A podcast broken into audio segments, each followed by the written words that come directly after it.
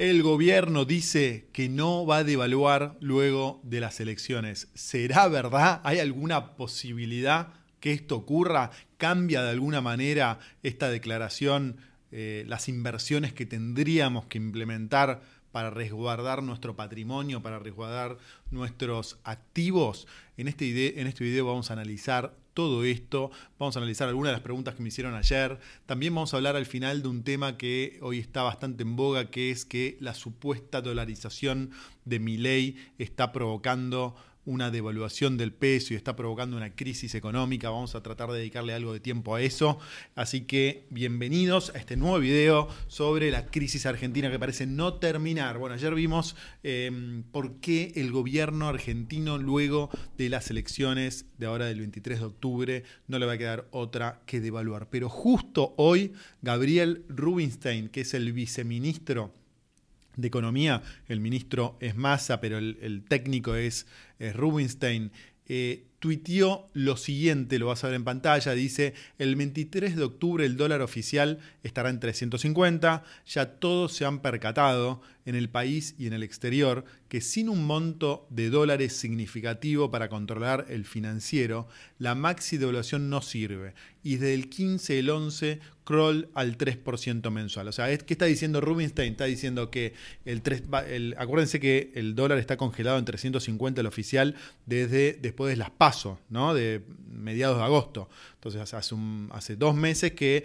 el dólar oficial está congelado y aparte, em, lo que dice Rubinstein es que a partir del 15 de noviembre se va a empezar a devaluar a un nivel del 3% mensual. Recordemos que la inflación de los últimos dos meses fue del 12%, o sea, estaría muy desfasada esta devaluación. La teoría económica te, dice que el tipo de cambio se tiene que devaluar al mismo nivel de la inflación para que el peso, en este caso, no se vuelva muy caro, ¿no? Para que no sea, para que haya muchos incentivos para, para que no haya muchos incentivos para importar y pocos incentivos para exportar, porque cuando eso pasa, el Banco Central se queda sin reservas. Pero bueno, justo al mismo tiempo relacionado el tema de las reservas, hoy miércoles 18 también el gobierno anunció que ampliaría, ampliará en 6.500 millones de dólares el swap con China. Alberto Fernández está de gira en China y dijo que va a expandir más de 1.500 millones de dólares eh, este préstamo en cierta manera que nos da China. No está clara la letra chica de, este préstamo, nadie sabe eh, cuáles son las condiciones, cuál es la tasa de interés, cuándo hay que devolverlo, es todo muy misterioso, pero bueno, supongamos que esto sea verdad, esto le va a dar un poquito más de poder de fuego al Banco Central y al gobierno para tratar de intervenir en el em, mercado oficial y en el mercado libre para tratar de que el dólar no se le vaya de cuajo. Fíjense esto que tuiteó un economista llamado Salvador Vitelli, que es este, muy interesante lo que postea, dice, estimo que hoy vendieron reservas por 102 millones para intervenir en el dólar financiero. Es decir, en el día de hoy se vendieron en un solo día 100 millones de dólares, acumulado en las cinco ruedas son 413 millones de dólares. Es decir, estos 1.500 millones de dólares adicionales del swap de China alcanzarían para tres semanas más. Es decir, la apuesta de masa, y acá me voy a un tema político, seguramente será que si entra el balotage el próximo lunes, el próximo, el próximo domingo, el lunes va a tratar de mantener el tipo de cambio oficial congelado en 350 para tratar de llegar al 19, que va a ser la segunda vuelta, ¿no? El 19 de noviembre. Es decir, tratar de zafar un mes más eh, con este dólar congelado. Esto, por supuesto, le va a traer un montón de problemas a la economía y le va a dar una, le va a dejar una bomba de tiempo todavía, una bomba. Sí, una bomba de tiempo más grande todavía al próximo presidente que asuma, que va a tener que compensar esta este, este, tipo de cambio totalmente desfasado. Acordémonos que la brecha entre el dólar oficial y el dólar libre creció, hoy está en el 180%, 180% estaba en el 100%. Es decir, esta brecha es un, indicador que el precio del dólar libre dice que tendría que estar mucho más arriba que el dólar oficial. Cuanto más brecha hay, más se complica toda la economía y más difícil es salir de eh, esta trampa en la cual está metida el gobierno. Entonces, ¿Podrá o no podrá este, aguantar esta situación el gobierno un mes más? A mí me parece difícil que la aguante, me parece que el gobierno está tratando de hacer todo lo posible para llegar a las elecciones de este domingo eh, de la mejor manera posible, pero me parece difícil que pueda mantener este nivel del dólar con el, como, cómo está descompensado el mercado de cambios con estos precios y estos controles que hay un mes más. Pero supongamos que lo pueda hacer eh, va a comprar tiempo, porque el próximo, si las elecciones son el 19 de noviembre, si la segunda vuelta son el 19 de noviembre, el 20 de noviembre vas a tener el mismo problema, estás postergando eh, la, solución de este problema este, un mes más. Ahora, eh, mi opinión es que en algún momento Massa, eh, si por ejemplo, si pierde el domingo, es decir, si no entra en la segunda vuelta el domingo o luego de la segunda vuelta, va a culpar a alguien y va a devaluar, como podemos ver en este video que vamos a ver ahora. Esta es la declaración de Massa que hizo cuando eh, el día después de las elecciones. Eh, paso de octubre, de perdón, de agosto, estoy mareado ya con las fechas, cuando justificó la devaluación del dólar, que ese día se devaluó un 22% y desde ese entonces está congelado. Mira el video. Venimos diciendo que agosto ha sido uno de los peores meses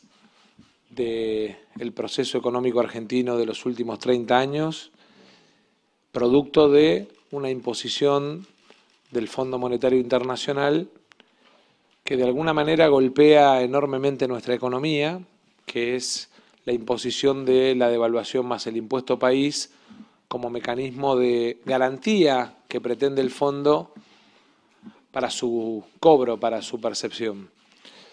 Bueno, ahí ves que Massa eh, justificó la devaluación culpando a la FMI como que lo obligó a devaluar, inclusive en otras entrevistas decía que el FMI lo obligaba a devaluar un 60% y él negociando pudo lograr devaluar un 20-22%.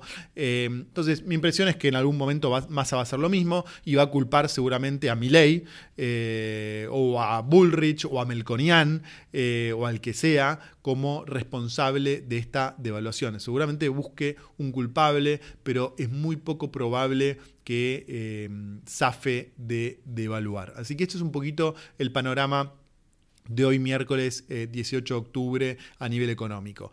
¿Qué, cómo, cómo, influye esta, estas nuevas noticias en el, en el, mercado financiero y respecto a cómo cubrirnos?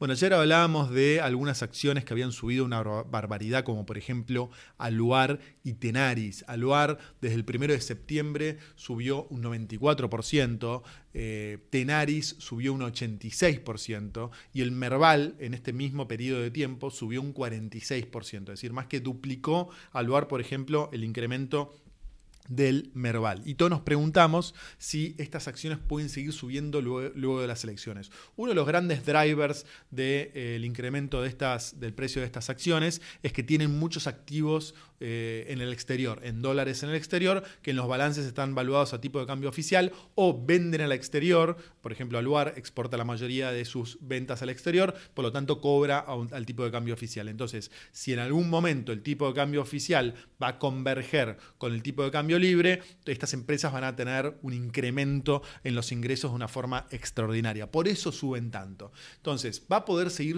¿van a poder seguir subiendo o no?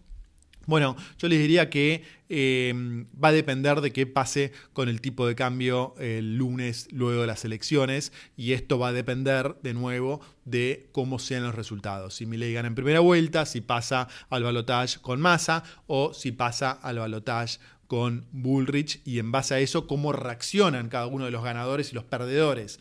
Mi sensación es que Massa si pierde se va a ir. Yo creo que Massa se va a ir. Eh, y le va a dejar el, despelote a, a Milei, supongamos que gane en primera vuelta, eh, a Milei y Alberto Fernández. Es decir, Milei habla con Alberto Fernández, arréglense, va a echar culpas, va a buscar justificaciones. Este, y, se va a ir y eso va a ser un gran despelote que va a provocar una devaluación muy grande. Por supuesto, esto es una, una, percepción, vos podés tener tu opinión, yo tengo la mía, me puedo equivocar tranquilamente, pero eh, creo que el riesgo que eso ocurra eh, o la probabilidad, vamos a ponerlo en esos términos, la probabilidad que eso ocurra es alta y si eso ocurre vas a tener un salto en la devaluación muy fuerte. Entonces, ¿qué me parece que habría que hacer con esas, esas acciones? Me parece que no hay que salir, pero sí hay que tratar de tomar un poco de ganancias, quedarse con un poquito menos de eh, exposiciones a dos acciones y tratar de ir a otros activos. Me da desconfianza ir a empresas del panel general. ¿Por qué? Porque uno de, los drivers del incremento de precio de estas dos acciones es que hay mucho fondo institucional, fondos comunes de inversión, fondos de pensiones, inclusive inversores extranjeros que están invirtiendo en estas acciones que están en el panel líder. Pero estos fondos no pueden eh, invertir en, en empresas pequeñas del panel general. Entonces, es difícil que estas ah, empresas que también tienen ingresos en el, exterior y que tienen eh, hoy están cobrando dólares oficiales puedan crecer tanto como crecieron estas empresas. Entonces, por eso no me jugaría a venderlas e irme a acciones del panel general. Sí creo que me iría a dólares, a obligaciones negociables en dólares, a fondos comunes de inversión de obligaciones negociables en dólares. Están pagando muy poca renta, salvo, por ejemplo, una ONE de, IPF que está pagando eh, arriba de un 7,5-8%. Hay algunas que están pagando un 4, 3% en dólares porque subieron mucho de precio. Pero el solo hecho de mantener el poder adquisitivo en dólares me parece que ya es eh, justificativo para tener poca tasa de interés eh, para invertir en la Argentina. Bueno, y vamos al último tema del video, que es este famoso tema eh, de la dolarización que anuncia mi ley y si esto es em, lo que no lo que justifica, lo que provoca, ahí está, esta es la palabra, esto es lo que provoca la mega devaluación que se viene durante las próximas semanas o meses y el mega, incremento de precios que se viene en, por ejemplo, la nafta, en un montón de precios que en la economía no subieron al mismo tipo, al mismo ritmo que la inflación. Por ejemplo, servicios públicos, por ejemplo, nafta y muchos otros este, precios de la economía que están totalmente desfasados. Y mi sensación, mi pensamiento, mi punto de vista es que no importa lo que haga el próximo presidente, no importa si va a, si va a dolarizar, como teóricamente anuncia mi ley, no importa si va a ir a un tipo de cambio bimonetario, como aparentemente anunciaría este, Melconian barra Bullrich, lo primero que tiene que hacer el próximo presidente es liberalizar los precios, tiene que sincerar los precios, que los precios relativos vuelvan a tener alguna lógica, ¿no? Y por ejemplo, y los servicios públicos valgan lo que tienen que valer, eh, el transporte valga lo que tiene que valer, la nafta valga lo que tiene que valer, los salarios valgan lo que tienen que valer. Hoy está todo desfasado, no está claro qué está barato, qué está, qué está caro, como hay tantas trabas, tantos eh, controles y tantos este, mm, eh, interferencias en la normal actividad económica, los precios están, los precios relativos están totalmente desfasados, hay algunos precios que están muchísimo más arriba de lo que tendrían que estar y algunos unos precios que están muchísimo más abajo de lo que tendrían que estar, inclusive los salarios. Entonces, lo primero que hay que hacer es sincerar em, eh, el mercado para que los precios vayan a niveles lógicos. Esto va a implicar que no solo los precios del transporte, la electricidad y la, y la nafta tengan que subir, sino también los precios de los salarios en dólares en la Argentina. Ayer te mostraba un gráfico, lo voy a poner acá de nuevo, están en mínimos históricos. Los salarios en dólares en la Argentina están en mínimos históricos y eso no es sostenible los salarios en dólares van a tener que crecer tarde o temprano. Entonces el próximo presidente, sin importar si vaya a dolarizar o vaya a ir a una economía bimonetaria o vaya a usar el real o vaya a usar el Bitcoin, lo que quiera, tiene que sincerar los precios relativos. Entonces, me parece que no tiene sentido eh, acusar a mi ley eh, y a la dolarización como eh, provocadores de este proceso que va a ser muy doloroso, eh, que va a tener que eh, recorrer la economía cuando asuma el nuevo presidente. Esto es parecido a lo, que fue el Rodrigazo, ¿no? En la década del 70, donde un día para el otro los precios se sinceraron y esto provocó muchísimos problemas en la economía. Pero esta situación, y, acá está la clave del próximo presidente en mi opinión, lo que tendría que dejar muy en claro es que este, este, este, este cambio en los precios relativos no es culpa del presidente que asuma, sino que es culpa de todos los desequilibrios que está dejando el gobierno actual, porque creo que eso fue uno de los grandes errores del gobierno de Macri, ¿no? Cuando asumió fin de 2015, 2016, con los globitos de colores saltando en la Casa Rosada, eh, los asesores políticos le recomendaban no dar malas noticias, ¿no? Dar buenas noticias, dar esperanza, etcétera, etcétera, y se tuvo, y, y recién empezó a sincerar los precios y a bajar el déficit fiscal y a tomar medidas más complicadas en el 2018, cuando el mercado lo dejó sin crédito y tuvo que ir al FMI. Bueno, si hubiese hecho esto antes cuando asumía, desde el punto de vista económico hubiese sido mucho más saludable. Entonces el próximo presidente, en mi opinión, no tiene que cometer el mismo, eh, el mismo error y tiene que sincerar los precios relativos de entrada, aunque esto sea, por supuesto, muy doloroso, pero eso, por supuesto, le va a dar tiempo para que la economía se recupere. Por eso, Acá hay varias preguntas que me hacían respecto a qué hago con los pesos. Por ejemplo, hay un par de personas que se querían comprar un auto eh, y yo les decía, bueno, o consuman o pásenlo a dólares. Si ustedes tienen ingresos en pesos, por ejemplo, puede haber algunos meses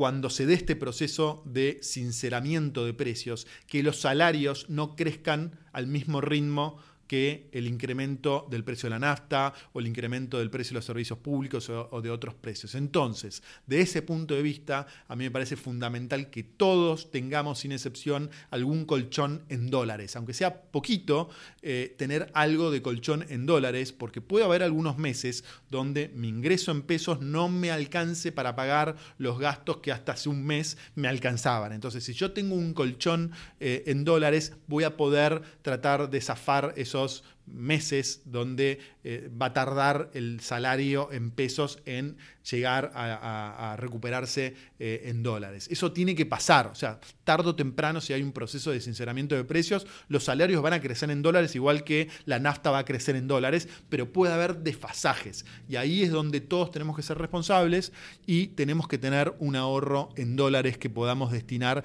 en caso de emergencias, que esto ocurra, que no podamos subir nuestros ingresos eh, al mismo ritmo que van a crecer los precios. Y esto es, eh, es como la ley de gravedad, no se la agarren conmigo, no se la agarren con mi ley, no se la agarren con Bullrich. O sea, la situación económica exige que haya un sinceramiento eh, y es así, es como cuando yo tiro algo para arriba, va a bajar. Bueno, esto es igual, o sea, hay que sincerar los precios si queremos en algún momento tratar de empezar a tener una economía un poco más racional que pueda empezar a crecer nuevamente y pueda volver a generar empleo y pueda volver a ser este, dinámica y este, en crecimiento. Así que em, con esto cerramos el video del día de hoy. Si tienen preguntas, dudas este, o comentarios o puntos de vista diferentes, por supuesto déjenlo abajo. Si no están suscritos al canal, suscríbanse, pónganle me gusta, compartan el video y los espero mañana con más noticias de esta frenética economía argentina y las elecciones que se vienen este domingo. Un abrazo muy grande y nos vemos pronto. Chau.